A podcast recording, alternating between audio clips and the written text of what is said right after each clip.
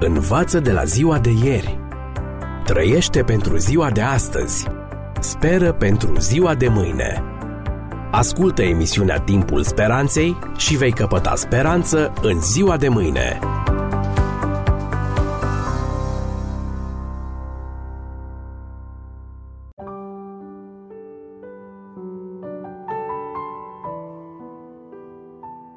Stimați prieteni, bine v-am regăsit la o nouă ediție a ghidului radiofonic pentru supraviețuire în secolul 21. Pentru început aș vrea să vă spun că doar dragostea necondiționată poate schimba lumea. Partea bună este că toți oamenii sunt munciți de sete de dragoste. Egoismul, pentru că nu dă, nici nu primește dragoste. Egoismul doar exacerbează această sete. Vreau iubire, strigă egoistul. Cu toate că principiul dragostei este contrar egoismului, în mod paradoxal numai dragostea poate stinge sete egoiștilor. Odată ce bea din iubire, inima gustă stropul de fericire care poate să declanșeze în cel egoist dorința de a schimba egoismul. Surogatul dragostei, pe dragostea autentică. Aceasta explică în ce fel poate dragostea să schimbe pe om. Pentru că acest proces să poată avea loc, trebuie creată ocazia – nu de altcineva, ci de mine și de tine. Norma McCurvey era o spătăriță în Houston, statul Texas. La 21 de ani, fără a fi căsătorită, a rămas pentru a treia oară însărcinată și s-a gândit să facă un avort. La acea dată, avortul era ilegal în Texas. Sfătuită de două avocate ambițioase, Norma a dat statul în judecată, cerând abrogarea legii antiavort. Așa s-a născut procesul epocal cunoscut sub numele de Roe vs. Wade, proces care avea să schimbe fața lumii. După trei ani de confruntări, procesul a ajuns la Curtea Supremă a Statelor Unite.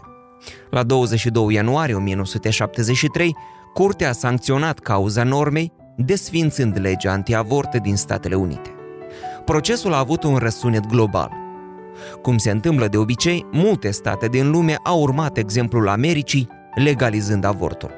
Norma a devenit eroul mișcării pro-avort. La începutul anilor 1990, Flip Benham, directorul unei organizații care lupta împotriva avortului, și-a mutat sediul chiar lângă clinica în care activa Norma. În 1994, cu ocazia lansării cărții autobiografice Eu sunt acea Row, Flip i-a cerut Normei un autograf. Se știau de la confruntările publice. De data asta, Flip și-a cerut scuze pentru vorbele cu care o acuzase odată. Relația dintre ei a devenit amiabilă. Flip a invitat-o de câteva ori în cercul său. Norma, lipsită de prieteni, a acceptat invitația. De prima dată a fost surprinsă că nimeni n-a atacat-o pe tema avortului. Din potrivă, i s-a arătat dragoste creștină și o acceptare necondiționată. Cu timpul, această atitudine de necondamnare a topit inima ei de piatră. Fără să fi spus cineva ceva, în câteva luni, Norma și-a schimbat total poziția. Singură a recunoscut că avortul este păcat. Și-a dat demisia din funcția de consilieră pro-avort și s-a înrolat în organizația lui Flip, pe care înainte o detesta. Norma a deschis chiar și un proces pentru o revocare a vechii decizii și reintroducerea interdicției pentru avort. Acțiunea a fost respinsă. La un meeting, Norma a spus, citez, Credeam că fac ceva bun pentru omenire, dar am greșit. Stau înaintea voastră acum și vă cer iertare. Am încheiat citatul. În fața unei asemenea lovituri de teatru, te întrebi, ce a putut produce schimbarea? În cartea în care își descrie convertirea, Norma dezvăluie cauza care a produs miracolul, acceptarea necondiționată manifestată de cei din tabăra adversă.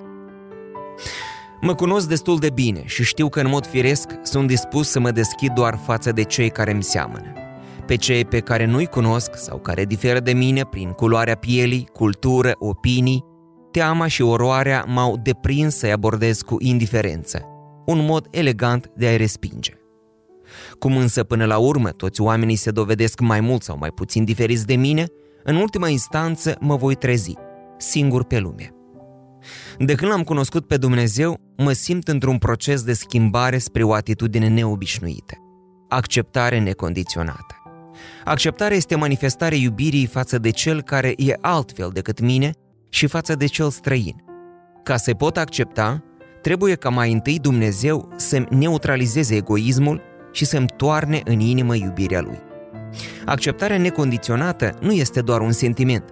Ea se manifestă factual prin dispoziția de a-l ajuta pe orice necunoscut, prin dispoziția de a-i zâmbi cuiva pe stradă sau prin a gândi pozitiv și a te purta amabil cu acela despre care știi că împărtășește alte opinii decât tine. Anume asta, stimați prieteni, îi învăța Iisus pe ucenici când zicea Vă trimit ca pe niște miei în mijlocul lupilor. Atunci când accepti pe cineva necunoscut, devii vulnerabil, dispus să fii rănit. Și aici vei întreba probabil, nu este riscant? Ba este. Dar altfel nu-i poți schimba pe oameni și nici tu nu vei fi fericit. Martin Luther spunea, dacă preocuparea principală a unui capitan de vas ar fi siguranța vasului, n-ar mai scoate niciodată vasul din port. Orice acțiune bună comportă un risc, dar merită. Este surprinzător că lipsa acceptării necondiționate afectează cel mai adesea relațiile soț-soție și părinte-copil. De la ai noștri avem cele mai mari pretenții. Vrem să gândească, să simtă și să se comporte exact ca noi. Dar fiecare este diferit de celălalt. Pentru ca doi oameni diferiți, prinși în același jug, să poată conviețui fericit și în pace, trebuie să se accepte așa cum sunt, cu diferențele lor. Și cu timpul, dragostea îl poate motiva pe celălalt să se schimbe. La 1 iunie 2005, Cartea Recordurilor înregistra cea mai longevivă căsnicie din lume. Percy Arrowsmith, de 105 ani, și Florence, de 100 de ani, își sărbătoreau cea de-a 80 aniversare a căsătoriei. Desigur, mulți au fost curioși să descopere secretul. În timpul banchetului, Florence i l-a dezvăluit unei strănepoate, reporter. Știi, Lee, când l-am luat pe Percy, m-am hotărât să fac o listă cu 10 păcate ale lui pe care să îi le accept necondiționat de dragul legământului nostru.